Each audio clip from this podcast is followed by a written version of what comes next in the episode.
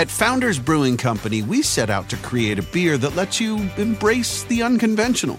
Mortal Bloom is a radiantly beautiful, hazy IPA that will wrap your taste buds with intense citrus and tropical notes of pineapple and mango. Coming in at 6.2% ABV with big aromatics and no bitterness, it's the perfect beer, if we do say so ourselves. Visit foundersbrewing.com to find Mortal Bloom Hazy IPA.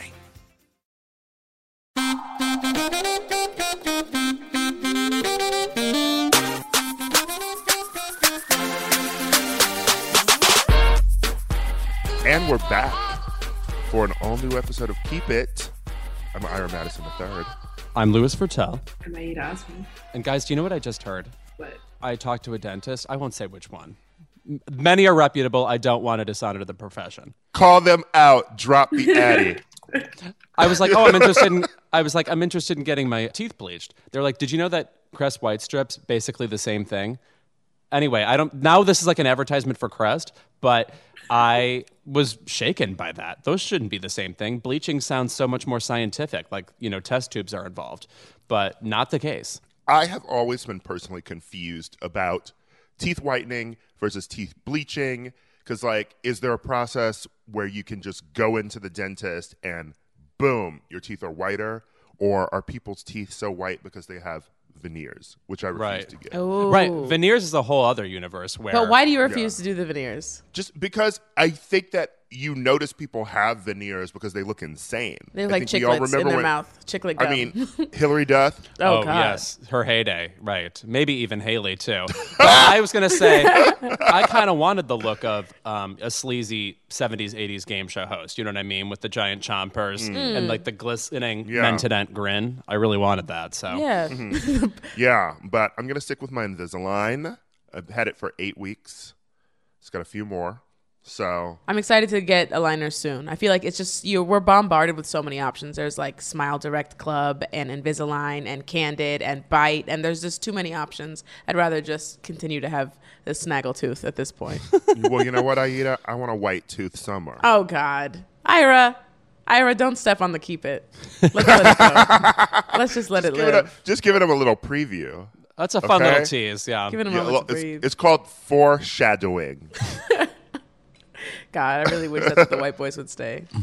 All four of them stay in their shadows. Oh, I also would like to issue a formal apology to Beyonce for stealing a million dollars worth of things from her storage unit.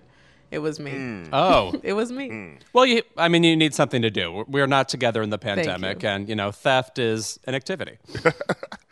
I also, by the way, I want to issue an apology. Last week, Ira and I were just ad libbing, having a good time, and casually said that Mickey Rourke was in Breakfast at Tiffany's like two or three times. It is definitely Mickey Rooney. so you are welcome if this idea comes to fruition, because I would love to see Mickey Rourke in Breakfast at Tiffany's. I would like to see it. Did you re-listen and hear the error of the ways, or were you attacked No. online? Oh no, the TCM community came for me. So Yeah. I mean, listen, we could have issued corrections before. We probably should every week because, listen, we are people with a lot of pop culture in our brains.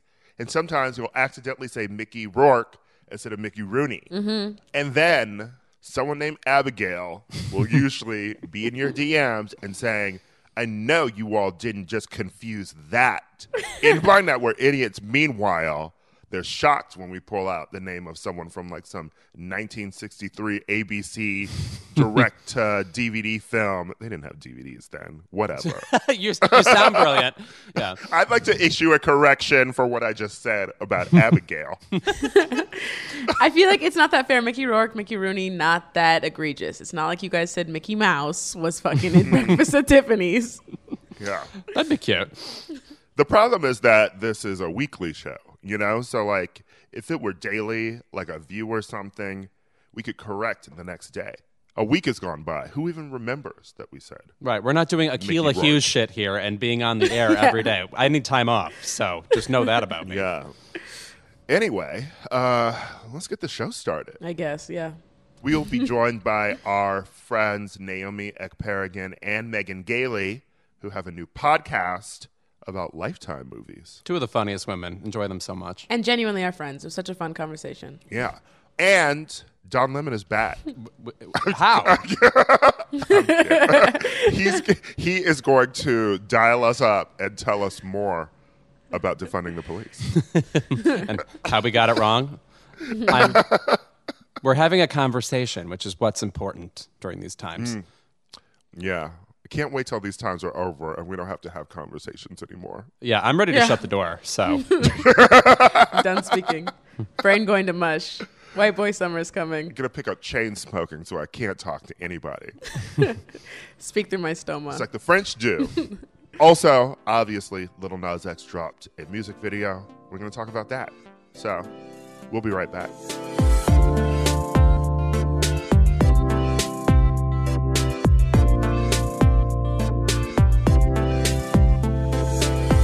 And we're back. Every time I say "and we're back," I sound like Jon Lovett. I was going to say, to me, you sound more like like Jenny Jones or something. Jenny Jones. Vintage talk show. Yeah. Okay. Okay. From geek to chic. Mm-hmm, mm-hmm. This episode is going to give a lot of Ira becoming Jon Lovett, evolving into your true form. Oh, I don't like that. I'm so sorry. I know. Yeah, immediately. that might be who you become. An American love it in Los Angeles. Please no. Take on the Crooked Dynasty. Before we jump into our topics this week, should we do a quick episode of Guess Who Died with the official Keep It Offshoot podcast? Oh, my God. Because everybody fucking died this week, starting with Jessica Walter from uh, most notably Arrested Development, a show I actually have to say I failed to get into at the time. This doesn't shock me. Because like David Cross, not really my brand. I prefer Will Arnett on Thirty Rock, but Jessica Walter, the imperiousness with which she played the part of Lucille Bluth, unforgettable, and also a death that hurts because. Again, you just sort of have a feeling like, oh, now it's somebody's time. And she felt very vibrant right up to the end. Was an archer, obviously. Mm-hmm. All 40 seasons? Yeah, just an unforgettable performance. Yeah, I know. I absolutely love Jessica Walter. Beyond that, you know, a lot of people were also mentioning Play Misty for Me, mm-hmm. uh, which is a fun film that you should watch, even though it has Clint Eastwood in it, doing that same face that he always does. Mm-hmm. Rankled scarecrow. Yeah. hmm I mean, it's really the Joey Tribbiani like smell the fart soap acting Right. that he always does when he's on Days of Our Lives on Friends. I feel like that's what Clint Eastwood is always looking at. Or it's like he forgot to put on sunglasses and he's like squinting because the sun's in his eyes.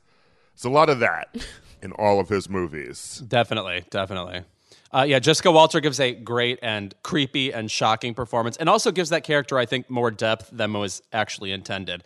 And I want to also shout out a movie she did in the '60s called The Group, which is based off a Mary McCarthy novel, and it's about a bunch of women who graduate from Vassar.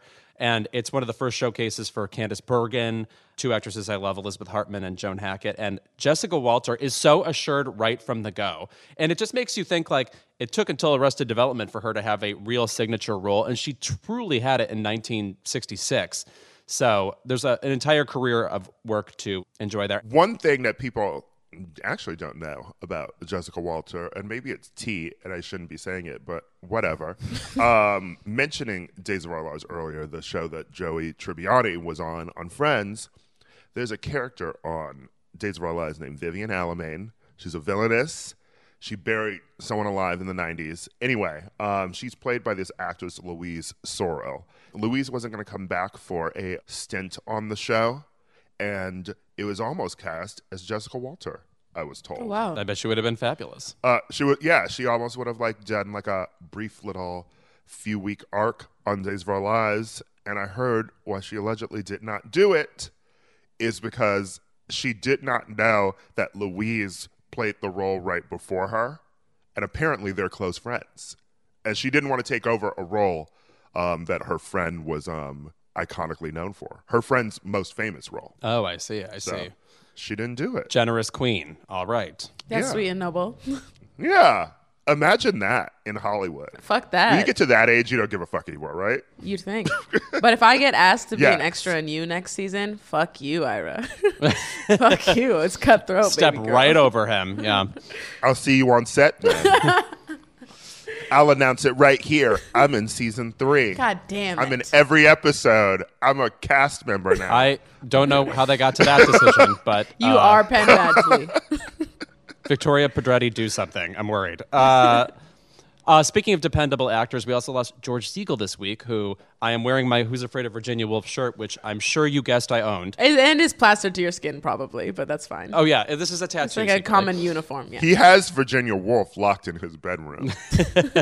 She keeps trying to drown herself, and I keep saving her.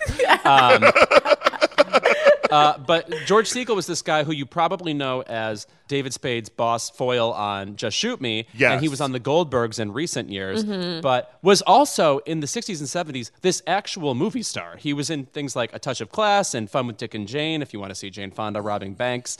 Just one of these people that you would hire for everything. He's in uh, this movie called Who is Killing the Great Chefs of Europe, which is a real movie title. I think it was Ratatouille. The first time I saw him was uh, in Flirting with Disaster with Ben Stiller. where, great like, movie. just- yes, absolutely. It is the epitome of Jewish father, anxious Jewish dad, and it's hilarious in the Goldberg. Flirting with Disaster is very underrated, I think. Yes. Mm-hmm. I did not realize that the boss from Just Shoot Me, which I did watch, uh, of course I did, uh, was from Who's Afraid of Virginia Woolf. I did. I saw. I've never connected that. The idea that somebody was magically the perfect screen partner for both Elizabeth Taylor and David Spade is brain breaking. You know what other wild movie he's in? California Split. The Mirror Has Two Faces. Oh, he sure is in The Mirror Has Two Faces. Revisit that Barbra Streisand classic. Uh, and by the way, what you should really revisit is the Best Supporting Actress handout at the Oscars that year. Because Lauren Bacall is um, sure she's going to win for The Mirror Has Two Faces. And Juliette Binoche races right past her. And I'm just going to say, Lauren Bacall already has a frosty look on her face. She becomes like just the rudest gargoyle when Juliette Binoche wins and then literally apologizes to her for winning. It was an Olivia Colman, Glenn Close sort of situation. Anyway, check it out. Also, some inside Keep It baseball for the fans. As we know, every week I come up with episode titles based on what we talk about. I was weirdly looking at a George Segal film to play on the title during the week of Harry and Meghan. Oh wow! Um, because he's in the film with Goldie Hawn, which I've never seen. I just know the title and I've seen the poster for it The Duchess and the Dirtwater Fox. Right. Mm-hmm. Yeah. So Witchcraft. I killed him by not using it. You want to own that? Huh? That's what you want to have attached to your name. I've killed many celebrities, Aida. You're right. It's just a list at this point. Ask me where Jeremy Renner is. Wow. Somebody I've forgotten to think about, and he did have an app once upon a time. Anyway, um, this has been Guess Who Died. and uh, But guess who lives?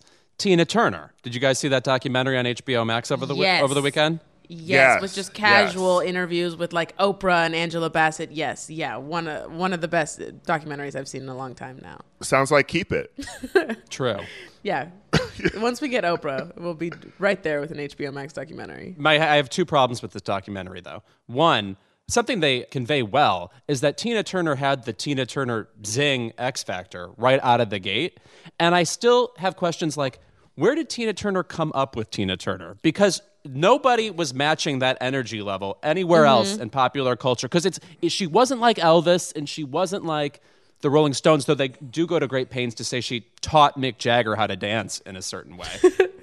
How did she know? Like she, she she had no performance training, no musical training, and yet she just knew to be that electric. It just is uh, very shocking to me. And then secondly, they did not play once my favorite Tina Turner song, which is "Typical Male" from the Break Every Rule album in the '80s. And if you haven't heard hmm. "Typical Male," that is like the swimmiest, poppiest Tina Turner you'll get. Hmm.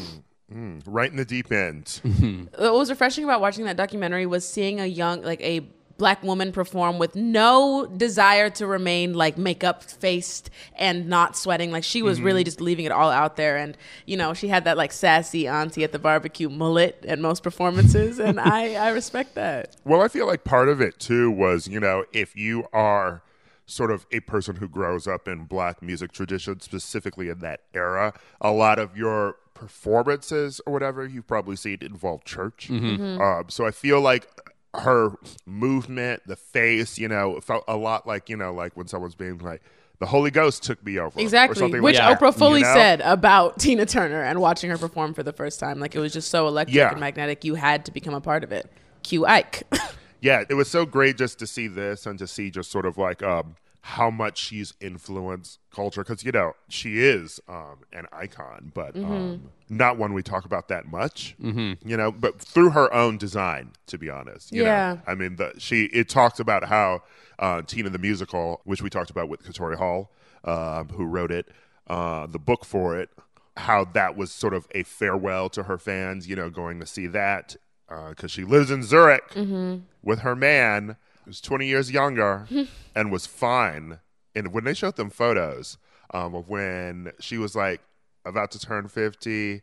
And met him, and he was the driver, and she was like, I like him. I was like, go ahead, girl.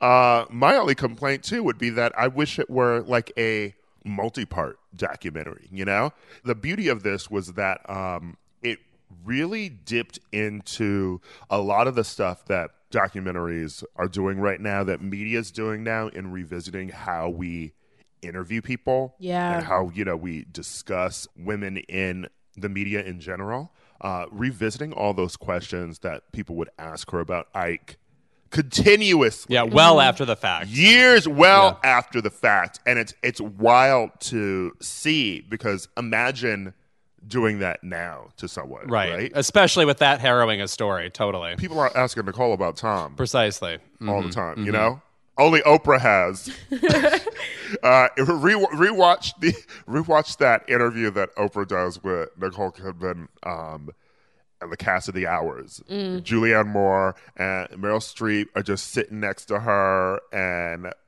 Meryl's just sort of nodding along during it, being like, "Thank God my husbands and partners haven't been like as famous as me." that's really a problem for another celebrity because once you break up with them, then I feel like people are going to always want to ask questions about that person, mm-hmm. right? Yeah. But to hear the questions like someone asked her what was the worst moment in your marriage to Ike, like what was a low light, something that you would like to forget.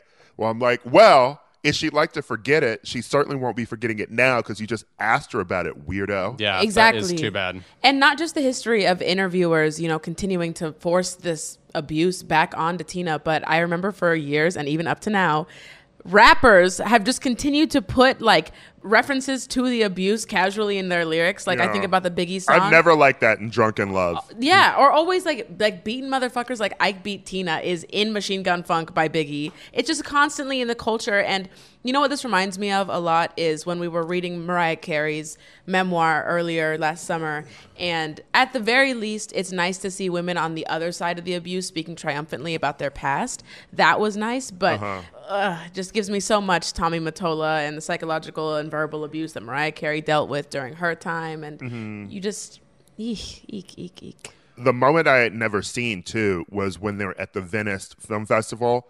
Um, and she's sitting there next to Angela Bassett and the team for what Love Got to Do with It. And the press is asking her what she thinks about the movie. And then she says, I'm tired of revisiting this traumatic experience. Um, and I'm really not looking forward to sitting in a theater and rewatching it. So, no, I haven't seen the movie yet.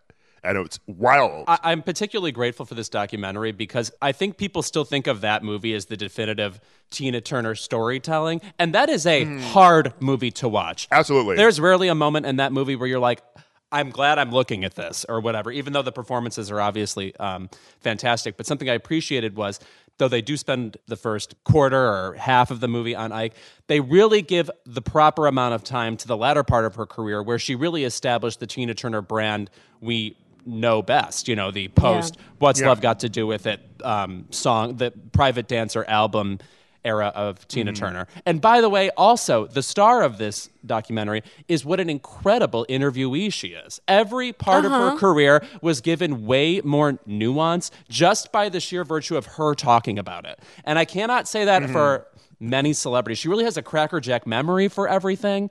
Um, So uh, I really recommend people checking it out because you get acquainted with the personality of Tina Turner as well as the persona of Tina Turner.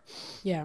One thing that really hit me in the documentary too was um, I was talking with a friend recently who doesn't really get celebrity sort of like idolatry. You know, like they, like they like their Yeah. people, but they're not they're not really connecting with them in that way. And I'm like, okay, whatever. But they asked a specific question to the effect of, you know, like when Whitney Houston died, you know, like why was the flag lowered? Yeah. You know, because it's like, oh, they're singers and they're doing their job, but, you know, I'm like, why do we all have these intense connections to them? And I think that, like, this movie really gets that across. Tina herself being like, bewildered constantly by the fact that you know like the lowest points in her life were inspiring to other people and i think it's really just um, an example of how we don't talk about a lot of things in this country in general and we'll get to that when we talk about the Lil Nas X video right? But it's like because of how much is um not talked about how much we sort of suppress things like talking about abuse or you know like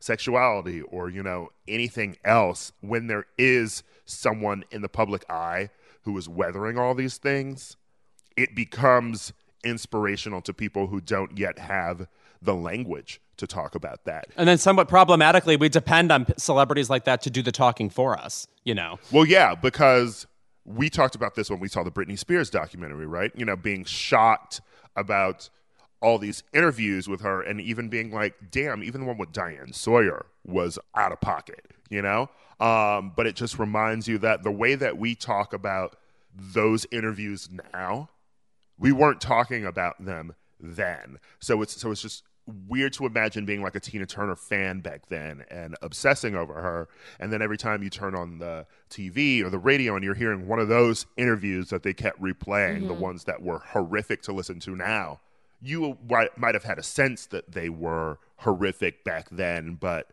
you didn't have the like mainstream language to discuss why that was problematic because she continued to have to endure it, you know? So, like, she wasn't standing there and being like, hey, let's not do this, you know? I don't know. It just reminds you that a lot of celebrities end up being sacrificial lambs for the conversations that we have in the future in culture amongst ourselves. I'm just going to remind everybody to get typical male. It's way better than the best, which is uh, the which has not kind of become her signature song in a way. But anyway, well, DM me about typical male. Well, thanks to Schitt's Creek. Right. Mm-hmm, mm-hmm. Also, you know what they didn't get into? Divas Live 99, where there was backstage footage of Elton John and Tina Turner bickering, and she goes, you hear her, they're, they're practicing for their big performance together. You, you hear Tina Turner say, What's that pat, pat, pat? Like somebody's playing the piano in a kind of boogie woogie mm. way. And Elton's like, That's me. And so there's this contentious moment of, You're playing it, the piano in a way I don't like. I wish they would have gotten into that. In fact, I think all the Divas Live every single year should be its own. That's what Ryan Murphy should be putting his money into. Retellings of the Divas Live series. I really love moments like that where people interact with other bigger celebrities and you see their like um tensions happening. I mean, I forget what I was watching recently, but there was a clip of um like Cher performing with Elton like years ago. Um and I'm just sort of like what was that performance thing like? And then did they decide we don't like performing with each other? Right. yeah, all I know is Elton once called Madonna a fairground stripper. What does he think of Cher? As Louis talks about typical male, I will say that everyone should revisit the album after Private Dancer, Break Every Rule. That's what uh, typical male's which on. doesn't get enough play. yeah. Yeah. which doesn't get enough play. Um, but Afterglow, I'll Be Thunder, these are hits. Mm-hmm. Get into the Tina deep cuts. That's what you should do after this documentary. And HBO Max, if you're listening, that very cute Tina sweater that you kept sending to influencers and Billy Eichner, I want it. Send it our way. So send it our way, or at least you know send out a link to where I can buy it. Or at the very least, if you have a time machine and can send me back to 1975 so I can watch Tommy live, if I can actually see the Broadway musical live, that would be good for me. So if anyone's available with the technology, let's go. Speaking of Tommy, I just saw a clip of Ann-Margret, the star of Tommy, performing with Tina Turner. And, like, in a way, you might intuitively think, oh, they're sort of alike. Like, their hands are up everywhere. They're like really swimmy dance movements. Watching Ann-Margret, you see what she is lacking in comparison to Tina Turner, and it is very interesting. So, watch that performance if you can find it. Is it melanin? You might be onto something. I was gonna say, is it giving Addison Rae stitched with black TikTokers doing the same dance? But um, we'll get to that too. Look at me. yeah. So look at Aida doing more foreshadowing.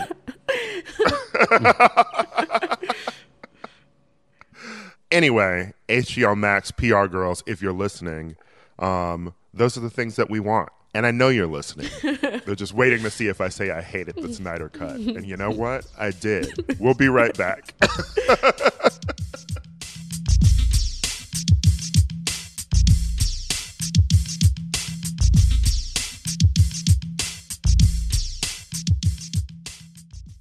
Keep It is brought to you by Barefoot Dreams. Louis, Yes? when you see footprints in the sand, that was when I carried you in my Barefoot Dreams robe. Now, is that a Leona Lewis song? no? Uh, if you want to bring coziness into your life, you turn to Barefoot Dreams, especially now as the brand is celebrating their 30th anniversary.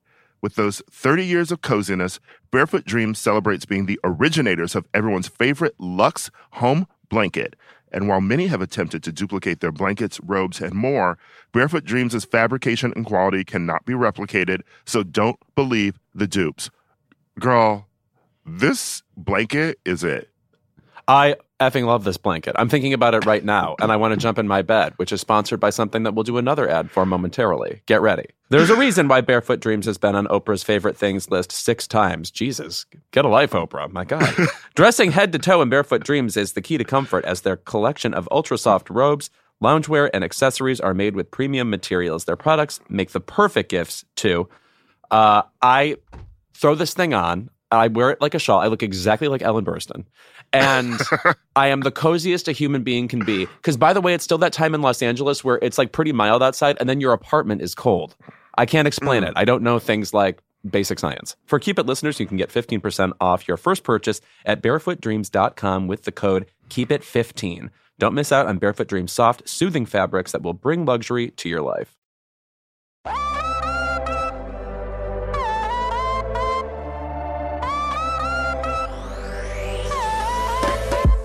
Our guests today are two very funny ladies, allegedly. I've heard. Um, that is what I believe, and I think most of you know that too. They're writers, stand ups, and most importantly, they love Lifetime movies. So, please welcome Naomi Ekperigan and Megan Gailey. Hi. Wow. Wow, this is huge. And the crowd This goes. I'm wild. so excited to finally have you all here. Oh, we're so excited, and we we do love Lifetime movies, but I I do want to say that Lifetime does pay us to love Lifetime movies. We are Wow. Okay, Everything makes a lot more sense. Yeah. we are contractually in love. We're in a marriage with mm, Lifetime at this point. right, We're right, lawyers. Yes. Because your new podcast, mm-hmm. your new mm-hmm. podcast, I love a lifetime movie. Yes. This is this is a lifetime joint. Absolutely. We are coming Okay. to you from yeah A and E Network. A and E Network. Okay. Yeah. Okay. Yeah. We're Yes. affiliated. does seem like an ideal marriage of convenience. If I'm going to be Yeah. in a situation with anybody, it better be the Lifetime Network. What do they give us? Drop Dead Diva. Yeah, I mean all the greats. Yeah. Uh huh. Even Papa A and E is kind too. You know, yeah? like See? yeah, they'll send you anything you want, anything you want, and you ask them, we, "What do you guys want? I'll get it for you." I was going to say A&E. A and E, so I can get like the biography of Alan Alda or something. A hundred percent. Oh, That's what I want. Yeah. Yes. Great. Great. Mm-hmm. I'll make a call. When did he become a male feminist? I want to know. Because my question was going to be like, were y'all just, you know, like in the pandemic, texting each other about like your favorite lifetime joints? Were you like, listen, Jodie Sweetin is being stalked, and I can't get enough of it. We got a pot about it. Well, okay, what had happened was Lifetime came to me and was like, You want to do a podcast about Lifetime movies? And I say, Yes, because that's mostly sitting down. And then they said, Who do you want to do it with? And Megan, you know what it is about Megan? Whitest person I know, whitest person I trust. Wow. And I just feel like considering most Lifetime movies are white women in peril, mm-hmm. I needed to like have somebody that I could roast in that community mm. as like the opposite. You know what I mean? Yes. Yeah. I I lived in a sorority house where there was like one room where Lifetime movies were literally playing on a loop, and I almost never went in that room. Like I would sit in my sports room and then walk through the Lifetime room, and and I'm just happy that honestly my qualification was just being white. And but you like you like trash though. Oh, I like love trash. trash. Oh, Yeah. listen, I've seen the cheerleader Texas murder one multiple times.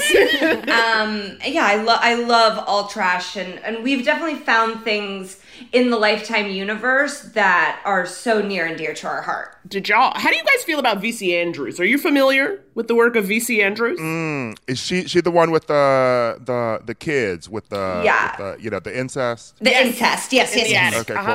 cool. Yeah. Now, Lifetime has redone those movies with Heather Graham as the mother, Oh, daughter from Mad Men as the daughter, mm-hmm. and oh, then right. two other Aryan children. But it was wild. Yeah. I was like, Heather Graham? That's the kind of thing Lifetime will give you. It'll let you know that Heather Graham is okay. Oh, yeah, yeah, yeah. And with a little dash of incest on the side. Right. Yeah. Well, that's good to know. She came on Keep It. Right. She came on Keep It, and we weren't sure if she was okay. So. Right, that's right. no, I was just going to ask. Ellen Burstyn is in this Flowers in the Yes. Attic too, right? She secretly does like five movies a year. She's like the other Eric Roberts. Wow. Naomi Judd was in Ruby, and I was so, I mean, to watch Naomi Judd act, I don't think I've ever seen it. And I, it was, they, I mean, she died pretty early, um, but it was so fun. To, Naomi gives great coughs. Oh, Yeah, I there was a love lot her. of coughing in for Naomi Judd, but I was like really proud of her. I was, but also you said to see her act. I'm like, was she acting? Well, I know, like, I know, but It's like, be honest.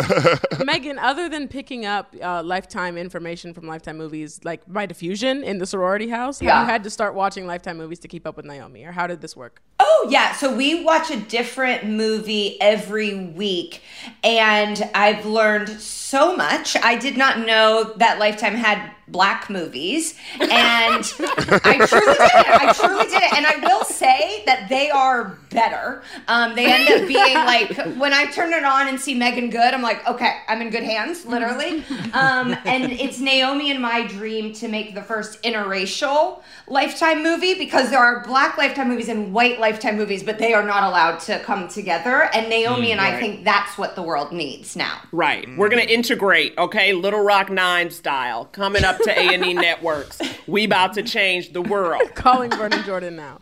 Um, are you two planning on doing like a lesbian interracial thing where you both star? Is that where we're going, or is this? Is this a I personally am in the mood. I prefer the thrillers. I like Okay. any kind of lifetime where it's like secret murderer, stalker, that kind of vibe. Yeah. So I would prefer something like that, where like maybe Meg, I fall in love with Megan's ex, and he then and Megan is like, stay away from him. Okay. And I'm like, you hate me because you ain't me. And then she's right. Uh huh.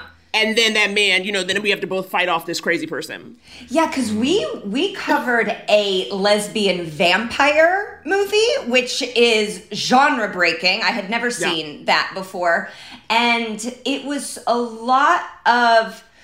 What, what Naomi was it? It wasn't sexual, but They it took was sexy photographs. Yeah. They ju- it was like they wanted them. We, they wanted us to be like they're lesbians and they're really horny, but they like couldn't cross the line, so it was just them photographing each other.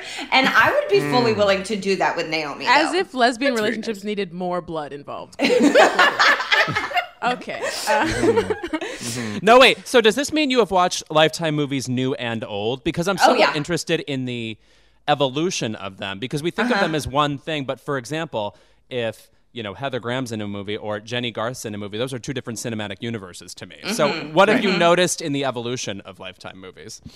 Well, it's interesting because I because I I grew up on them. And I grew up you know mm-hmm. like it was something to me like it was just on TV right? And you would just kind of flip and just it's on and just have it going, and it's just interesting to me like who the new women in peril are. Because like mm-hmm. back in the 90s right like you would get like as you you know you would get jodie sweetin as you said like kind of making a mm-hmm. comeback. You get candace cameron bure coming in there mm-hmm. trying to do something. And so now you see these women where it's like okay what show were you on five years ago? That now this is your like dark turn. You know what i mean? But some of them are new. oh yeah, You know? Yeah. I feel like I'm constantly watching a Lifetime movie and being like, oh, this is like a find. You know? It's not one of the girls from like one of the shows, you know? Um, and also, there's so many Lifetime movies that are now just biopics. yeah Oh, totally. The Lifetime biopic is really its own beast. so, Yeah, You and know. we we have only watched one Harry and Meghan, and there's three, and then hmm. we're like dying to get into the Wendy Williams. We keep asking, and Right. sometimes they're like, they're like, we can't let you two talk about actual people because we'll get hmm. sued, and it's like, what? that's they're not gonna. I, Wendy was so Right. involved in hers, mm-hmm. um, but then Yeah, that's you why know- it wasn't good. but that's but that's why I'm like, let us watch it. Like, I think we could Uh. do, uh, and then we could get Wendy. You know, I think Yeah. we could really because you know we can't say it; they're not good, and we we Mm-hmm. invent new ways to say things are not good every week. That uh, that I'm thoroughly impressed with us. Well, my favorite phrase is "It's a wild ride" because that doesn't say good or bad. But it is Yeah. true to the fact that some shit happened that don't make no kind of sense. right. Wild mm. ride. There was a pool boy that Naomi and I did not think was hot enough, and we were like, mm. we, he needed to be hotter. And they were like, "What, you guys? That's a really weird critique of a film." And we were like, "A pool boy? The whole I thought it was gonna be wet the whole time, and I was not. I was dry as a bone." And so it's like those are the, but you can't say that, and so we- we have to say, "I was expecting more than one ab," um, and and that's somehow legally okay. Yeah, they'll never let you talk about the Aaliyah movie then. No, I know. I know. no. No, wait. Was Liz and Dick, the Lindsay Lohan Elizabeth Taylor movie, a Lifetime movie also? Because I think a Danica McKellar movie preceded it. Yes, okay, it was. yes, yes. Um, we're getting confirmation. yes. Yes. Yes, Uh. Liz and Dick, 2012. So that's my vote for your next movie. Uh, Yes. yes. Okay. I love that. Yes, yes, yes, definitely. I mean, they also did the Black Steel Magnolias. Wow. What? Yes, which uh, I will admit on Keep It is the only Steel Magnolias I've seen. Not what I expected you to say at all. To dishonor Daryl Hannah this way. Yeah. Well, you know what? But I've seen Queen Latifah, Jill uh-huh. Scott, Phylicia Rashad, Alfre Woodard. They're all in this movie. Wow. It's a horrible film. Uh, this sounds like a remake. I'm happy I have seen the black version. Uh, yes, Yeah. a remake. it sounds like a, Yeah. no, but I'm saying it sounds like a remake of. Do y'all remember the movie Women of Brewster Place? Oh, sure. yes. Mm-hmm. I feel yes. like when you say like that collection of people, I'm like, are we doing a Women of Brewster Place? Is that the vibe? A really searing portrait of like a black drama? But I guess that's what Steel Magnolias was. You know what is a really messy thing you should read too? I reread Women of Brewster Place dur- earlier in the pandemic. Um, during that period where all of us were like, we, we're going to read. I remember that week. Yeah. Yes. Yeah. Yeah. Uh, and then I also read Men of Brewster Place. Wow. Whoa. Their side of the story. What was going on there? Yeah. You know, just a lot of like s- sexual tension. Yeah. Mm. I feel like all the Brewster Place books were like, oh, is is someone gay? Mm, okay. Yeah. Yeah. Yeah. Yeah. And then like Oprah's in the movie, right? Yep. Yeah. Yep. Right. Yep. My God. Wow. That takes me back. How enjoyable. Oprah's Yeah. weird cinematic failures. That's something that should be Mm-hmm. re-explored. Like who, mm-hmm. is, who has watched the movie Beloved recently? I want to. We should be talking about that. I know. We don't talk about Beloved enough as a culture, as a society. My mom is still bragging that she saw what's the um A Wrinkle in Time. no the Oh. more recent the recent No TV one movie. saw that, Megan. The, uh, immortal, It's like it's a brag. It's a brag. The immortal life of Henrietta Lacks. My mom Oh, keeps talking about I that. have seen Yeah. that. I have seen that and read and read that book. But that was that was HBO, Right. and so that almost like couldn't fail in the theater. You know, like they were like, mm-hmm. "We'll just put it on HBO, and then we don't know what the numbers are." And I think that's a good. I think that's a good route for her. I think it's unfair to say cinematic failures. I did enjoy The Butler. Excuse me, the Lee Daniels, Lee the Daniels, Butler. the, the- the How dare butler. I? Exactly. Yes, Lee yes, yes, Daniels, yes. the butler. Um, are you excited for Lee Daniels, The Wonder Years? Oh, that's right. We are getting that. Speaking of Danica McKellar, thank you for bringing that back. Always, yeah. Uh, I'm interested in the Wonder Years again because everybody has a weird internal narrator, and it's like the only show that actually captures the schizophrenia we all have. Like, guess who's living in my head? Daniel Stern. Like, it is kind of Yeah, real. you yeah, know? yeah, yeah. But I think they should have Daniel Stern do it for the black boy.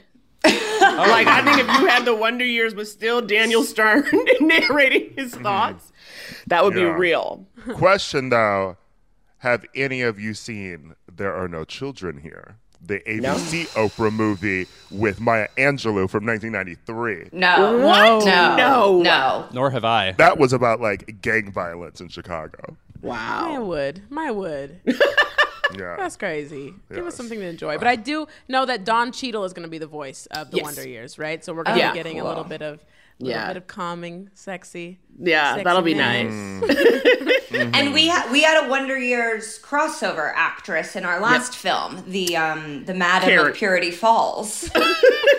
was the Uh, Madam Karen Arnold, the Yes. actress. Did also did y'all know she was British? Uh, Olivia d'Abo. Yeah. Yes, I didn't know she was British. She's, she's great. That's actually like sometimes watching Lifetime movies is very calming for me as an aging actress to be like, there is a place, and and I and, and I can't wait for them to welcome me with open arms because Also, Naomi, to your point, I think on Keep It we've decided everyone is British until proven otherwise. At this yeah, point. yeah, yeah. Okay, Because- okay. we mm-hmm. just we never know, and they always are. They do. That's true. They walk among us. They really do. Australians too. That Sarah, Sarah Snook on Succession. I'm not the same after finding out about that. No. No. Right. Australians taking Yes. all our good jobs. Okay, like when you Yeah. don't you get me started on Australians. I sound like a damn Republican when I start talking about Australians. Go back Because I'm up in here trying to act, and these Australian bitches coming up in here.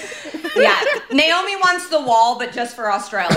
Exactly. Go back to the the convict continent you came from. I think one of the only good things that um, this show has ever done is helped Sarah Snook um, edit her Wikipedia page. By the way, What? Um, Elaborate, it, it- girl. It, I don't know if you probably remember this was when we talked about it, but it was like I met Sarah Snook at like an Emmy party. Was like, oh my god, we have the same birthday, and she was like, that is not my birthday. it has been on Wikipedia for years, and I like haven't been able to. Ch- every time she tries to change it, it gets changed back. I mentioned that on this show, and now someone was finally able to change it and cite. Her birthday being Look mentioned as somewhere. Speaking of Andy's biography, we are biographers. But I love that you can't change something on like a famous person's Wikipedia page unless it's like cited somewhere. Right. Wow, I didn't even know that. I didn't thought know that anybody could just go up in Wikipedia. yes. The fact that Keep It can be a credible source in any way. right. Yeah, a very credible source. It's truly the voices of our time. Yeah. We are. I mean, and you're you're a helpful journalist as well, Naomi, because true, one of the first times we met, she I it was before I was going to Amsterdam for the first time. Oh, that's true. and true. you sent me like a long email of Amsterdam Rex, and they were fantastic. I love that. I so I'm, I'm so glad that you could. I got those from Michelle Buteau in part, and Oh, then I kind of added some to, to my list. You know, I added some to the list. Mm. I, so the next person you meet who says they're going, to, you take that list, you adjust it. This is going to be like the traveling pants. You give that yeah. list to anybody going to Amsterdam. It's like we're all in the circle. right? Exactly. I'd hope it's just 15 different brothels. I just Oh my god, my favorite thing I saw uh, in the red light district was just like one lady. She was standing, you know, in the window on her phone playing Candy Crush, and I said, "That's Yes. real." I said, "That's life. That's life right here." That's the girlfriend experience. Exactly. She was just I scrolling. saw I saw a woman pull Mardi Gras beads out of her. don't. Yeah. in the window. In in in Amsterdam, And I was a, an 18 year old virgin, and it. I honestly was like, "Is this possible? Like, hmm. is this something I need to be practicing?" Like, yeah, I guess my Amsterdam email would just been like, "Make sure you have sex before you go to Amsterdam." Hmm. I like that you were looking at this woman and thinking, is she doing some sort of Lance Burton thing? Like there's like a, a handkerchief coming out of nowhere. Magic is real. But was that for free? I feel like that's not something you should be giving away. The ability to do that should be for paying customers. Naomi, that was obviously in a theater. Oh, okay, you were seeing a show. Right, exactly. There was a playbill. Okay, wonderful. She was union. She was union. Thank God. Thank God. yeah. You still haven't revealed which hole. I know I stopped you. Oh yeah, okay. So I it was no out. idea. It was out of her vagina, um, not her butt. But then the woman after her put a lit candle in her vagina and danced to Metallica, and I was like, now that is art. Oh my God, that sounds so painful. I just love doing fun things in old European countries because when I was in Amsterdam, it was King's Day, and you, like everyone takes to the streets and they're partying everywhere, and there's like DJ music and whatever, and like one of the specific places were like where the gays were partying, and I was like, you, I had to realize the fact that there are gays drinking and like doing drugs behind Anne Frank's house. While Yeah. like while like Britney's Yeah. like till the world ends is playing. Beautiful. Just as she as she wrote for. That's ju- just as she asked. What she hoped. Anyway, I believe people are fags at heart. She wrote. Just hoping one of them was uh. Jewish, though. At least, you know, that was the Well. dream. So should we play a game with y'all I about think so. lifetime movies? I would love a game. I feel so Jon Lovett. Hey guys, let's play a game. As he adjusts his beanie and yeah, Exactly. Zumba pants or whatever he's wearing. Pulls his yeah. socks back up. So, everyone's going to play the game. Louis and Aida as well. The first person to guess the name or the person who gets closest, you get a point. I don't know Okay. if you win. We'll figure it out. um, but I'm going to say a log line, and then you have to tell me the name of a movie. All right. These are all lifetime movies, by the way. Yeah. I'm, I'm All right. not just Absolutely. Gonna, you know, I'm not going to give you all like ABC Right. uh, movies. You're not gonna say- 1984. Young boy goes to a school for magic. Um, but All right, I'm zoomed in. I'm ready for this. Louis is so competitive, and it will be it will be so stressful seeing his face when he does not know the answer. Oh no, watch me. Yeah, this is kind of my nightmare. Yeah. Don't look. Uh, his eyes are gonna pop like the teacher from Daria. Mr. DeMartino. Okay, movie number one. A college student endures cyberbullying and even death threats when it is revealed that she has chosen to become a porn star under a pseudonym to pay off her sizable tuition expenses. okay, cyberbullying, porn, College tuition. diary of a cam girl. Beautifully done. Um, I'm gonna go with scam sorority. Okay. I feel like there's going to be some sort of like web twist in it. Um, d- www.judgment.com. Okay. Only scams. There's Are really. there's Oh, really well, Okay. that's yeah, that's good. That's, That's good. good, Aida. You said mm. only Oh, yeah. scams. Okay. That's scams. good. Only Scams might be a little too modern, but we're going That's with it. good. Mm-hmm. That would sell mm-hmm. right in the room, though. If, if Yes, it's not yes, right, yes, we'll, yes. we'll cut that out and you can take that. Yeah. You know, I think that I'm going to give it to Naomi because the closest, none of them are close. truly. Um, maybe no one gets any points. The, Yeah, the movie fine. is from straight A's to triple X. Oh! wow. I didn't I think it was love going to be that, that though. obvious. What a title! Yeah, yeah. I love What that. a title! Yeah. That's I- that sounds like Vin Diesel's b- biopic. A lot of the alphabet is represented there. Good for them. Yeah, yeah. From straight A's to It's a triple triple X. X. Mm-hmm. Yeah, I guess I don't even think about colleges having grades. like, Yeah. That's your problem with it. They- I feel yes. like Lifetime. It's like to me, Triple X is too sexy. You know what I mean? Like I feel like Lifetime. It's Yeah. always like lust or forbidden Scandal. desire. They, Mhm. Yeah, yeah, right. yeah. They don't just say like Yes. we fucking. So I didn't know. Yeah, like, yeah, can I do that on the show. I'm sorry, I cursed. I shouldn't do that for the culture. Oh, we Oh, no, swear, we swear all the time, baby. yeah, all the time, all the time. Yeah, fuck them people. I don't know which people, but you I know. them people. yeah. That's evergreen. Uh, That's an evergreen quote. quote. All right, movie number two.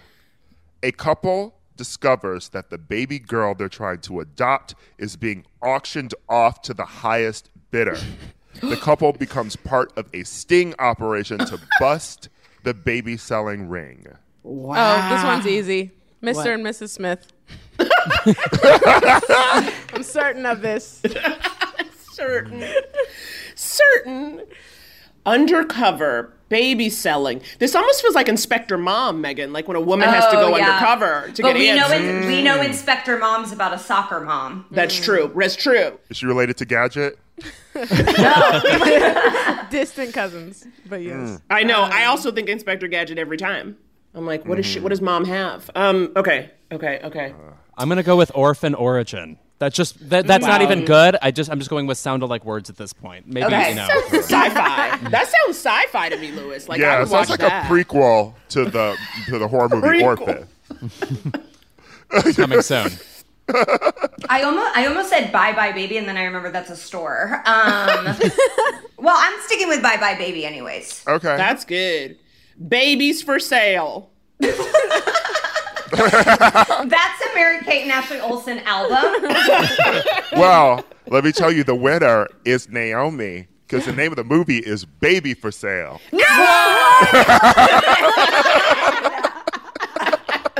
I mean, we're in the presence of a gifted person. Is all Yeah, I yeah, can yeah, yeah, yeah. You were gonna This be. is why they you were. called You me. were. This is why yes. Lifetime called me. You were gonna get the first point of the game, Megan, though, because you were when you said "bye bye baby," I was like, "Oh my god, she's so close." Naomi, congrats! All Thank right, you so much. fell swoop. then you get to go first on movie three. Scandal rocks a New England prep school when the editor of the school newspaper releases a sex tape featuring five senior members of the lacrosse team and a classmate. No, this is not the Elisha Cuthbert movie, The Girl Next Door. Good movie. Okay. Uh, Fantastic movie. editor of a school paper, but what's the scandal part yet? Is it a The, teacher? the no. sex tape. The sex tape. Okay, but it's just Yeah, it five. has oh, five senior members of the lacrosse team and a classmate, which must be a girl. Right, So like a I'm lacrosse classmate. gangbang. I, okay, okay, there it is. Okay, Mm. okay. Um, so we would call that oh God, recording the truth. Mm. I don't know. Love that. You really, you really establish a sense of drama with your titles. I'm just going for wordplay, and it doesn't work out for me. Uh, I think I'm gonna go. I know we've already had a triple X, but I'm gonna go L A X X X. Wow. Okay. Like lacrosse. I Yeah, see like sexy, sexy doing. lacrosse. Yeah, Yeah. yeah, yeah, yeah. That's good. I'm gonna go back with. I'm gonna go with a throwback play title, "The School for Scandal," uh, Okay. which is just a real play, and I just think Lifetime steals titles sometimes. Yeah, yeah, yeah. Okay. I'm I'm gonna go with uh, hot off the nets. Mm. Wow. Oh okay. yeah. Some weak Yeah. weak combination of the newspaper and lacrosse thing. No, that's good. Every time I think about how hot lacrosse players are, I'm always sad that my rich white school that was all boys didn't have a lacrosse team because that's just not mm. what rich white kids do in mm. Milwaukee. It's totally regional. It's Yeah, so, you don't play lacrosse in the Midwest. regional East Coast. sport. Yeah. yeah. Yeah, they had a rugby team though. the rugby, rugby. Except for when they put on those ugly scrum caps where like it looks like a like a synchronized swimmers swimming. There. Oh yeah, yeah, yeah. Ugh. Nobody gets a point. Nobody gets a point this round because the name of the movie is Restless Virgins. Oh, gross. Oh my god. Doesn't that sound like a bad soap opera? yes. Yeah. I find restful virgins to be more sinister. Like the uh-huh. the, the title doesn't do much for me drama wise. Okay. Well, also they had a gangbang, so it's like if they're Right. still virgins, I don't want to see the tape. You know, like There's a murder. Mm. There has to be a murder on that tape, or else it's like who cares? Next movie. When Cassie's father finds himself vulnerable and bedridden, mm. she believes she has the perfect revenge for her mother's death. Oh. So dad's bedridden. Daughter is gonna take revenge. That is mm. that is it. Hmm. Sleep tight, daddy. Mm. Mm. okay. You know how on The Price is Right when somebody makes a good bid and then somebody yeah. bids one one dollar yeah. more? Oh, yeah. yeah, I'm gonna do that version of it, which is Rockabye Daddy. Oh, wow. Okay, cute. Okay. Okay, cute. Um, mm-hmm. I'm going a little bit more military, and I'm thinking Daddy Down. Okay. Mm. Mm. Okay. Mm-hmm, How mm-hmm. about the dead father? Mm. Ooh, okay. Nod to a classic. Yeah. I think this would have been a great opportunity for the name of the film to be Don't Wake Daddy. Oh, oh wow, that is good. Yeah. But no, it's a spin on John Tucker. This movie's title is My Father Must Die. Okay. Okay. Who said father oh, though? Did anyone mention the word father? No, I we want all said daddy. we all said No. daddy. Yeah. I You said said the dead weird. father. Oh, you did say father. Y'all better run me yeah. my money. Well, there you go. Bitch better have my points. Okay, well, you got your point, Aida. Thank you got your point, Aida. Weirdly, my father, my father must die is what I used to write in my diary. and so the dad killed the mom. I didn't see that. I didn't Yeah. even get that from the log line. Oh, okay. Oh, yeah. I'm actually a big fan of Ira segue jokes. Like this might be something we need to bring in to. Yeah, it's not, it's, yeah, you know, the new, that's the that's my new move for 2021. I love it. Segues. But by the way, you haven't even brought up Jesse Metcalfe one time yet. In the just, Yeah. Somebody whose influence we often underestimate. I think. I said John Tucker must die. I know, but mm-hmm. you didn't bring up mm-hmm. John Tucker himself. I'm just saying the man. Hmm. the man was the titular role. All right. Last movie. This one is a doozy. when a pair of teenage boys break away from their summer camp to lose their virginity to an infamous hooker, they discover that she's since gone straight to become a rancher. After she hires them as stable boys, they learn about the real meaning of love and sex. Whoa! This movie has that's twists and turns. That's Okay. a log line, baby. Okay. I'm going Oh. for reverse cowgirl. Oh, Oh. that's Boom, boom, good. boom. That's good, Aida. Fucking- that is It's gotta be good. that. Fucking Oscar Wilde's here. My God. Um, A pithy humorist queen. Um, I'm gonna go with hung like a horse rancher. Whoa, whoa! Ride till dawn. Ooh, okay. I'm going with the Fanny Farm. okay. Did I do it? Okay. Oh, I've been waiting. No, I've been no. waiting for the word Fanny to make an appearance this whole there is podcast. no point for anyone. the name of the film is The Last Prostitute. What? Not even true. That is the exactly. last prostitute. Oh, I can name three off the top of my head. recent prostitutes. It could be Yeah. like the sequel for Milk Money. You know, like what they did Yeah. after. Like we got a ranch. Yeah. um, I think the only two with points are Naomi and Aida. And so I'm going to pit you two against each other for this last bonus round. Oh, all right. Oh wow. Shout out whoever gets this title first. Thriller about a naive college student who falls for a charming psychopath.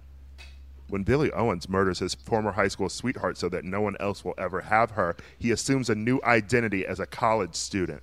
Fuck. I feel like I know this. I feel like oh. I've like seen this. it's just like it's like all. First of all, every psy- psychopath is charming in Lifetime. Do you know what I mean? Like mm-hmm, mm-hmm. even though in the real world you know when somebody's psycho within 20 seconds, mm-hmm. but in the Lifetime universe you're like.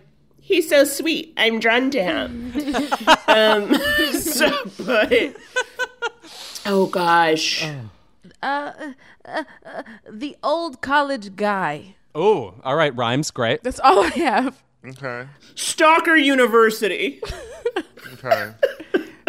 I am going to mention that one of the cast members is Ivan Sergei.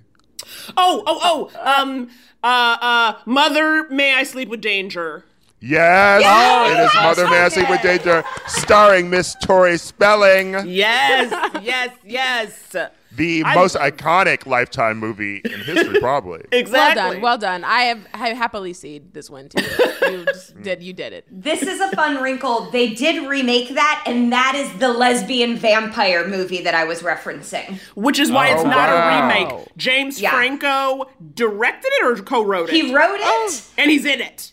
He wrote it, and then he plays a drama teacher who is horned up, but he didn't think he was horned up. You just are watching it and know he's horned up. I was gonna say I reject ironic participation in Lifetime movies like that Will Ferrell deadly adoption thing. It's like no, do it the correct way, and I don't want to hear a snicker about it. Hmm. You know, Mother May I Sleep with Danger is what everyone who dates James Franco has to ask. Well, exactly. it fits. Bob Hope here with his Oscars content. You know, this game really, I think this re- game really did transform me into Jon Lovett. yeah, yeah, yeah. worried. yeah. I'm, I'm I'm doing segue jokes. I'm doing bits. my, my, my, my stand ups here. Come on. uh, Naomi and Megan, thank you for being here. I, I'm so excited to have y'all on. Keep it. You Thank know. you so much for having we us. kept y'all, in the, kept y'all in the hysteria ghetto. I just, honey, you know, I know. And I've, I've wanted to be in the keep it condominiums. Okay, that's what I've wanted all this time. So blessed. Ah, well, just so you know, I am a slumlord. so, yeah, The rent, I the work rent for. is due. The rent the red Yeah. is always. I, I work for the Kushner Group. So. so new episodes of I Love a Lifetime movie drop every Thursday, wherever you get your podcast. That's a day after Keep It, so we are not competing. Phew. Beautiful. And I Beautiful. think of us as sister pieces. Sister podcast. Yeah.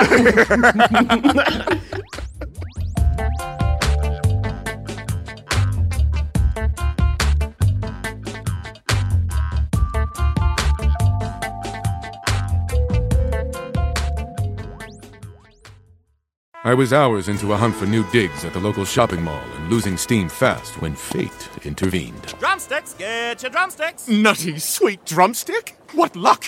One drumstick, please. Here you go. This is hot and made of chicken. I want an ice cold, creamy, crunchy drumstick Sundae cone. You and me both, buddy. But that's the vendor next door. Drumsticks. But that line is three miles long. Oh well. Another day, another drumstick.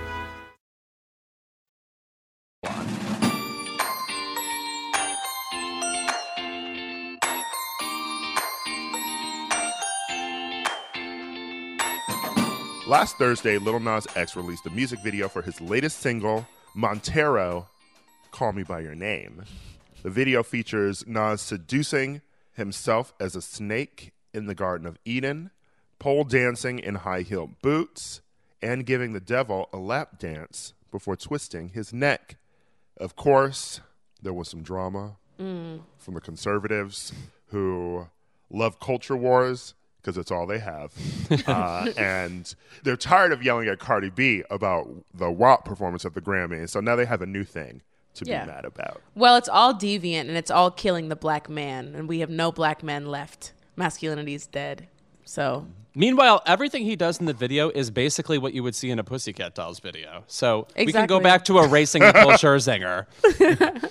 Also, the excitement, the excitement. When I the first time I saw these photos, Ira, you had reposted them. It was like all the photos of Lil Nas X in the wig, and I was like, "Oh, girl, he is about to destroy us." Because Lil Nas X is the actual king of PR, and this amazing like five day rollout that he's been doing. That's like, it feels like a mm. long form stand up comedy set. It is experiential thing, and I, I'm just I'm so excited and so happy. Right. Releasing the fake Nikes with a drop of blood in them, 666 of them. Hilarious. You know, talking about Nike suing because they're not official Nikes. It's, Yeah, but they look it's- exactly like Air Max Yeah. 97s. Genius. Yeah. Fun stunts to get you to continue talking about it. And, you know, not to dwell on the conservative responses to it, but for me, it really highlighted just how obsessed they are with staying relevant through popular culture right. Mm-hmm. because the Grammys happen and they're talking about Cardi B and the WAP performance, and now this happens, and obviously, you know, Lil Nas X is one of the biggest pop stars out right now due to Old Town Road, you know, being like that big ass number one single. Yeah. Um, I think it still has the record. Uh, and the idea that they know this is dropping and they're waiting to jump on it and talk about it, and they always jump on the thing so quickly. So it's like they're, they're watching everything, waiting for the moment to have a response. It's almost, you know, like a comedian on Twitter, you know, Yeah. like got to watch this award show that I don't care about just to get off some jokes so they can go viral and I can get more followers. That is what the conservatives do as well. Right. You know? Mm-hmm. Meanwhile, this is a man who wears like neon pink cowboy outfits. What is he going to do but seduce the devil in what looks like a warehouse party on Chromatica? Of course, this this feels just very natural to me. In fact, I am somewhat charmed by there being any controversy at all about this. It feels very 80s Tipper Gore to me.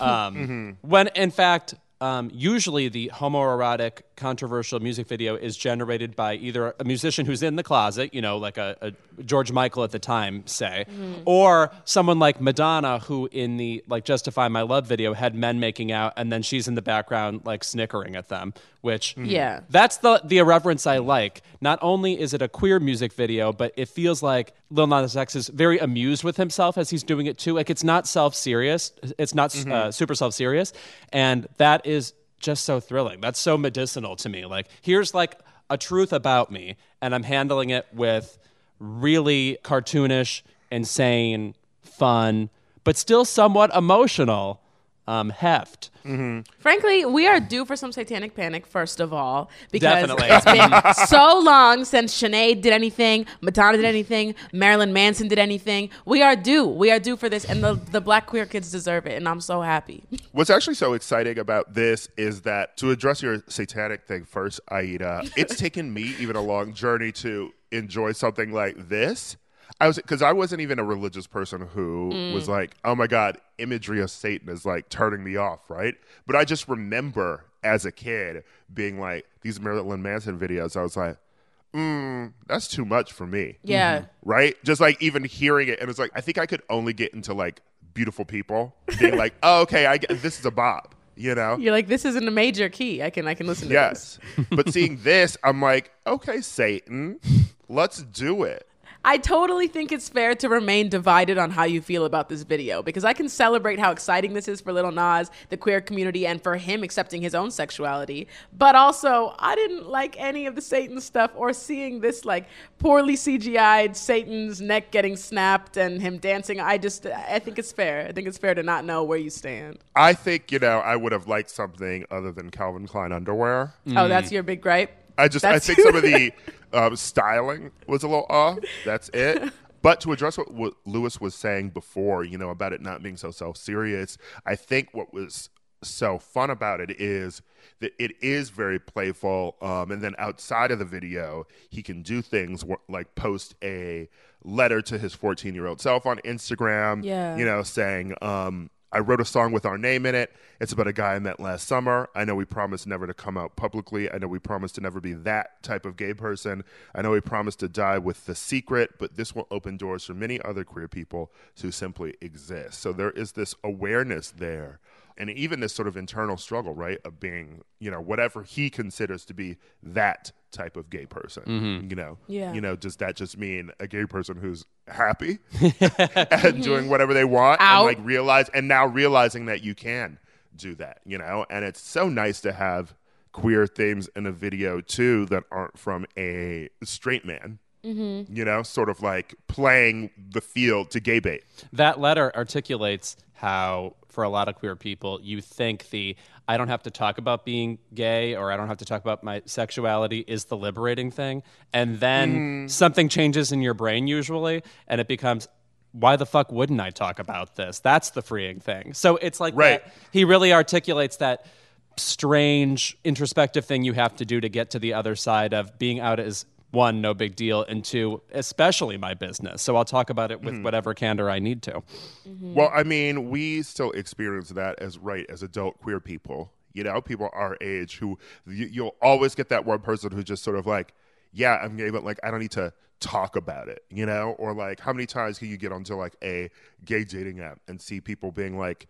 Still writing in 2021 the phrase um, "not into the scene."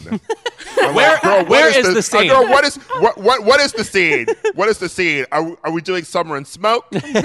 Uh, are we doing cat on a hot tin roof? What what is really the scene here? Because I had I had a date with a man recently who was a few years older than me, and he was not really talking in the respects of I'm not into the scene, but he did sort of say, you know, like um I'm not a person, you know, who like goes to gay bars, you know, and like I'm not really into like that kind of stuff. And I'm like, well, first of all, that might be a th- thing that I would be okay with hearing years ago, but once you like learn anything more about gay rights movement, gay liberation, you know, um how it is a space for, you know, um non cis white people to exist in, it gives you this whole different perception of people who are like, I'm not into like Right. the scene or going to that stuff, right? Because it's also like you don't have to go to it because you're gay, but you can also still walk around and go to sports bars and be like a bro or whatever if you'd like to be, you know? Hmm. It's the other people in the community who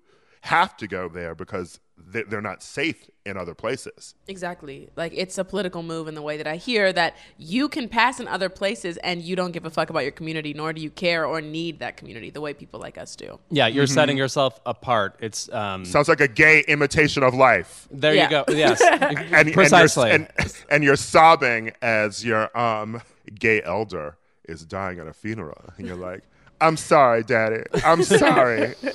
I will go to the Abbey with you. So I imagine I imagine you're still dating that man. Yeah. Uh, no, absolutely not. But um, a lot of that too, I've been thinking about just because um, I got myself and Royce this book, um, "Gay Bar: Why We Went Out" by Jeremy Atherton Lin, and it's sort of like talking about the history of um, gay bars, and I think it's a very good book. So people should dig into that. Nice plug. Yeah. Book recommendations. I cannot fucking wait until gay bars come back. Um, I'm somebody who has like basically stopped drinking over the pandemic, and I'm just uh, I'm not saying nobody should drink or everybody should drink, but I may just give it up and start drinking again because I miss gay bars that much. So mm-hmm. Mm-hmm. I, and I miss the unadulterated version of myself. You know, there's more. This is like this is me stopping a lot. So no, we're all on airplane ro- mode right Yeah. Mm-hmm. now, and I'd like to reignite the other 90% of us, which happens, you know, at places called trunks, etc.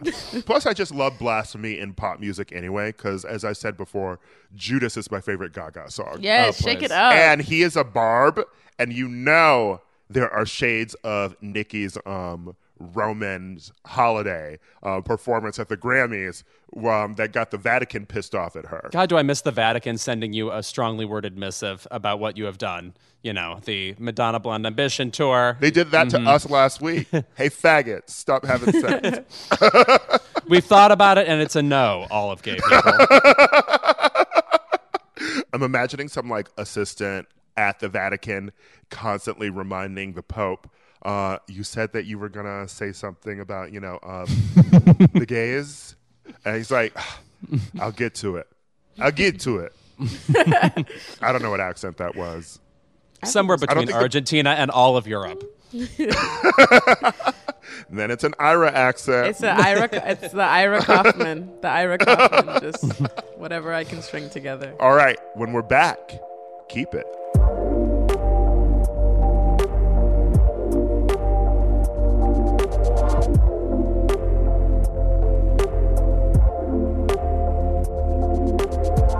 And we're back with our favorite segment of the episode. It is Keep It. Aida. Aida is already cackling, which doesn't bode well. So. I just remembered something heinous that I'm gonna. You guys remember my Kumail Nanjiani fiasco Uh-huh. last year, right? Okay. Well, there was a slight, there was a much smaller one that I haven't told anyone about because I hold a lot of guilt about it since it is a white man. But we're gonna get into that. We're gonna get into that. Um, I my keep it goes to White Boy Summer. I'm not condemning it. I just want to know what the fuck is going on. Okay, so I don't know if you guys saw the video. I'm sure you did. Chet Hanks is on her Cleo. He's on her Raven-Symoné. has has declared that that he has a feeling that this summer is about to be a white boy summer. Mm-hmm. Let me just tell you, this feels unhinged. this feels I don't know. Chet Hanks, what do you mean by white boy summer? He says him, John B. Jack Harlow, you know, pretty much the blackest white men that he can think of. The, these are the men that are going to thrive. I'm not mad about him having their moment. I feel like it's been about a year since white men have not been allowed to be in the news cycle at all for anything, and they're freaking out, and it's time for them to reseize their their their their moment of fame, their their spotlight. Go ahead, do that. I can't wait to see it. the only rules and regulations that have been put down are no plaid shirts. That's it. So so I'm just eager to see what happens. Um, here's the thing about Chet Hanks. If Chet Hanks didn't have money, I feel like he would be wearing um, Ed Hardy cologne in a tap out shirt, working at like a nutrition store. You know what I mean? So I'm not sure what he really is going to bring to the general culture, but I can't wait to see it. I really can't. And wait I see would it. still want to fuck him. Oh. And that's Can the we all just admit that Chet Hanks is hot? He's fine. He's fine as hell. He is fine, okay? And you know what? White boy summer, I am pro white boy summer because you know what the unspoken word here is? It's not white boy, it's wigga summer. Wigga, thank you. And that's the thing Okay. is that I was cackling at the beginning of this keep it because I remembered that I tweeted that I was breaking my no pink dick policy for Jack Harlow. And uh, This fucking podcast. he did, in fact, see it. And I just can't wait for the white boys to have their little pink nipples out. It's going to be fun. It's going to be fun summer. I can't believe I have to navigate between we're excited for the white boy summer and also we really want to fuck Chet Hanks. I'm going to go with stop. Everybody stop. Louis is, and but you know Louis, what? Louis, stop lying. Stop, look at that man. You're thriving. Look- You're look gonna at- thrive okay. this summer, Louis. I would easily take Colin Hanks. Uh, look at the Ah. screen. Is that your man? But also, the thing about White Boy Summer is like, I'm terrified. What are y'all gonna do? It sounds like an Ari Aster Yeah. film, but by the end of it, all the white boys are like I don't know, naked in a Bentley twerking on each other. I don't know. I don't know. Yeah. but I'm, I'm just excited. I support it. I mean, there is a lot of room for white boy summer to be, you know, abused by certain white men. I mean, I'm horrified of when like Ben Shapiro discovers what white boy summer is. Uh, we need to not get him on that email God. chain. Yeah. right? uh, I'm sure Kaitlin Bennett's husband is excited about white boy summer. Here's the thing. I think that the white boys that are allowed to celebrate this have to be vetted first by black women. That's the only rule that I think needs to Mm-hmm. Exist. Send me your send me your headshot. Send me any any other photos that you would also like to include, and I will tell you if you're allowed to participate. Because White Boy Summer also means it is a Black Queen Summer, uh, which is all year round. But I'm sure you've seen like the cameo Chet made for like a. Black Queen. My Uh, black favorite queen. thing, Run it up. Run it up. my actual favorite thing about his videos is that I guess he lives on the west side of LA, and it's, the videos are constantly just him walking around the Santa Monica Pier or like Venice him. Beach making these videos. He's just in the wild. I'm gonna find that black man. He's either on the Ferris wheel or getting his name printed on a grain of rice, which you can get at the Santa Monica Pier. And uh, then shortly after getting a smoothie and a tribal tattoo. Mm. I really think it's an invitation to step up the caliber of white men that you interact with. You know, it's a white boy summer, but not for every white boy. Okay. I'm just All right. saying, if you see me, if you see me with a white king, mind your business. Just keep on walking. That's all I have to say. Well, I already have a white king, Who's Louis. Louis. That's right. I'm wearing a Yeah. Who's Afraid of Virginia Woolf shirt. Surely I am royalty in this community. Okay, Uh, we okay, gotta, enough we gotta of get that. we gotta get Chet on here to explain it. We should. We should have a correspondent, white boy correspondent, Summer. Okay, yes, sorry. I'm sure. I'm sure he needs a check. I'm sure Rita is tired of you know doling out an allowance. okay, enough of this because I I've, I've never been this excited during a keep it. I think our audience members are gonna be like, she is electric for the first time in a long time. But Louis, We're gonna get dragged. but Louis, Louis, what is your keep it? My keep it, uh, uh, it's twofold. First of all, uh, a serious keep it. Uh, Arkansas just passed a bill to ban gender affirming care for trans youth. Arkansas, what have you done for us lately? Because the last time I was proud of you was when you gave us Mary Steenburgen. Uh, I would settle for even your other native son, Wes Bentley, at this point. But at this point, the number of indignities and indignities, putting it so lightly, that the trans community continues to face is just absolutely disgusting. It is horrifying to read news like this. So I can't even wrap my mind around how cruel legislation like this is. Especially from a fucking state that is just another state's name with R in front of it. Like Oh, the- yeah. the- Mm-hmm. like it's the pirate version of Kansas. R, Kansas. Nice read. Get it together. And had the nerve to give us. It's their fault that we have Bill Clinton, and I have. There's that. There's that. Um, but my real keep it is mysteriously to Ariana Grande, who is now a coach on The Voice. Here's the thing I think she's probably going to be good at this job, even though most of the time she'll be giving advice like, mm, can you murmur it like a baby a little more? Or whatever her fucking advice for singers is. I, I can't say I'm a fan of her as a vocalist. I, can't say. it. Do you want to join Team Ariana? I just knew I had to press the button. right. So she's like, "Can you sound more like a Hollywood Boulevard Marilyn Monroe impersonation?" Thank you. um, but also, can we just stop legitimizing the voice, guys? I know this is like a very elementary gripe about the show.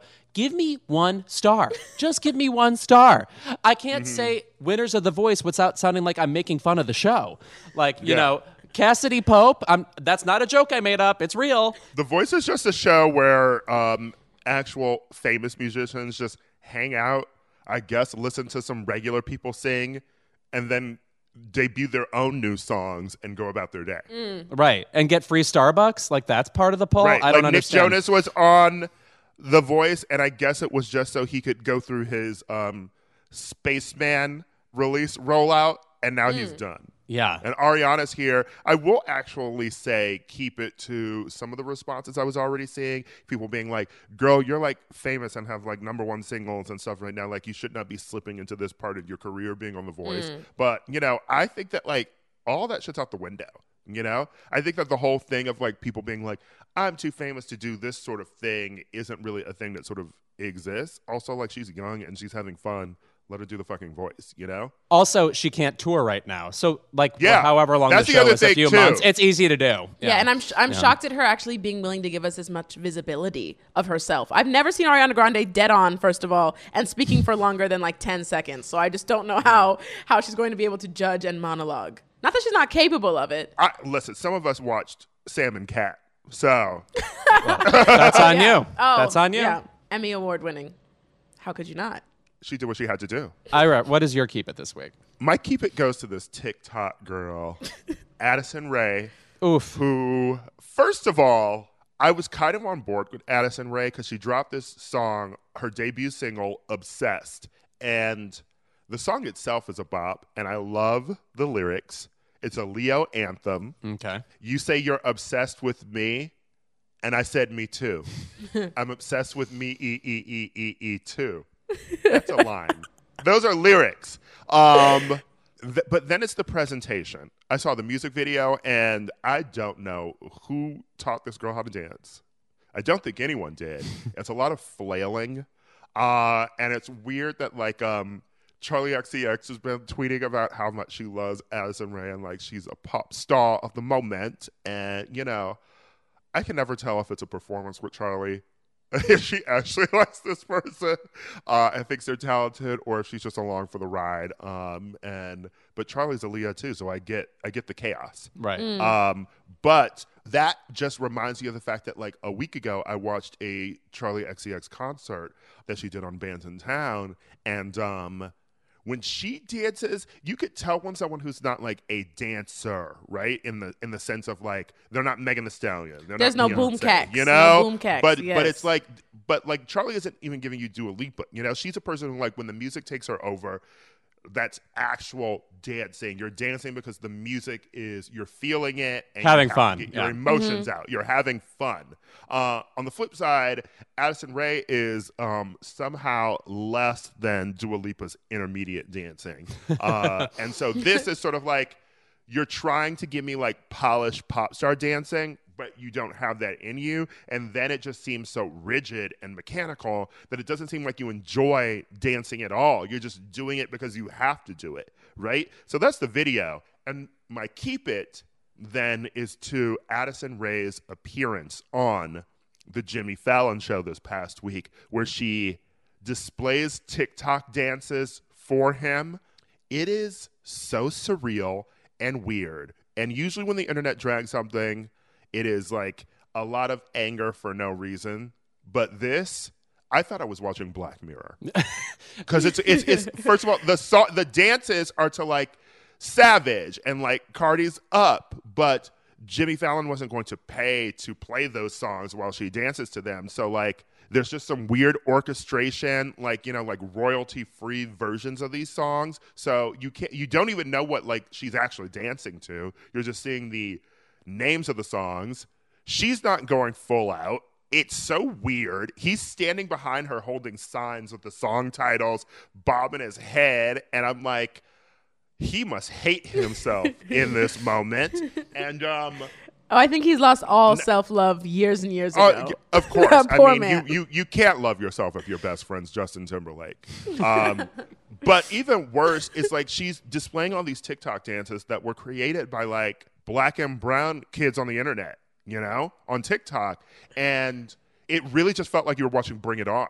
Mm-hmm. You know, you put Right. this cute little white girl out there who is famous on TikTok and just has one single, and already she's getting an immense rollout of like a Jimmy Fallon appearance and also a whole segment devoted to her.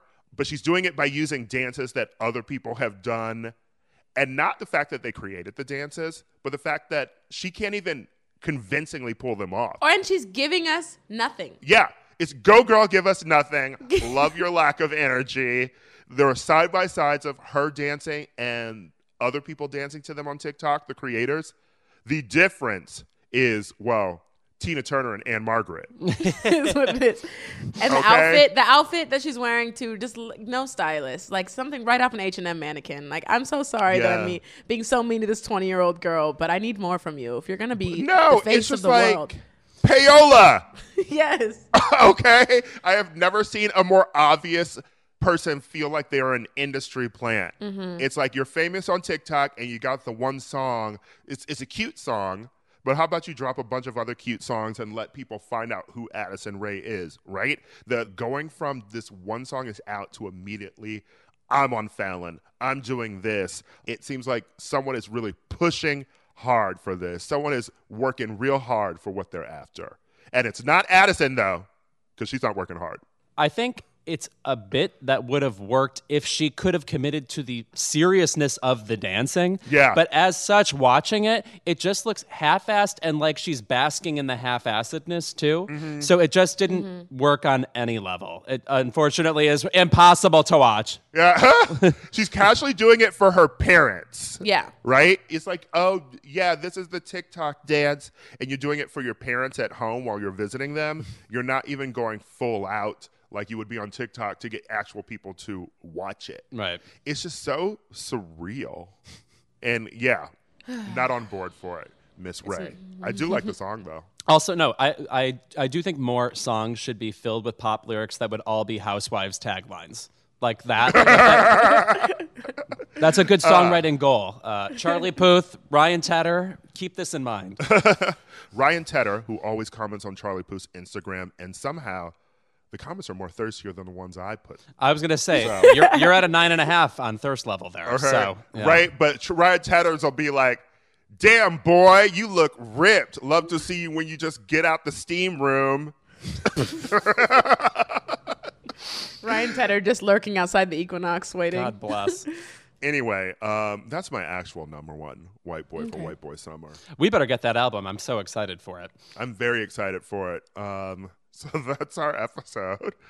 uh, shout out to everybody. I had fun. Naomi and Megan, thank you for being here. And white boys, the summer is yours. Whee! But also mine and Aida's. Damn it. So it's your summer, but it's your summer in service of us. I'm doing the math. Sure. Pretend I'm Satan and let's start that lap dance. Chet Hanks. we'll see you next week. Keep It is a Crooked Media production. The show is produced by Caroline Reston and Brian Semmel is our associate producer. Our executive producer is Ira Madison III. I think I've heard of him. Our editor is Bill Lance, and Kyle Seglin is our sound engineer. Thank you to our digital team, Matt DeGroot, Nar Melkonian, and Milo Kim for production support every week. Stay safe. Be blessed. God loves you. At Founders Brewing Company, we set out to create a beer that lets you embrace the unconventional. Mortal Bloom is a radiantly beautiful, hazy IPA that will wrap your taste buds with intense citrus and tropical notes of pineapple and mango. Coming in at 6.2% ABV with big aromatics and no bitterness, it's the perfect beer, if we do say so ourselves. Visit foundersbrewing.com to find Mortal Bloom Hazy IPA.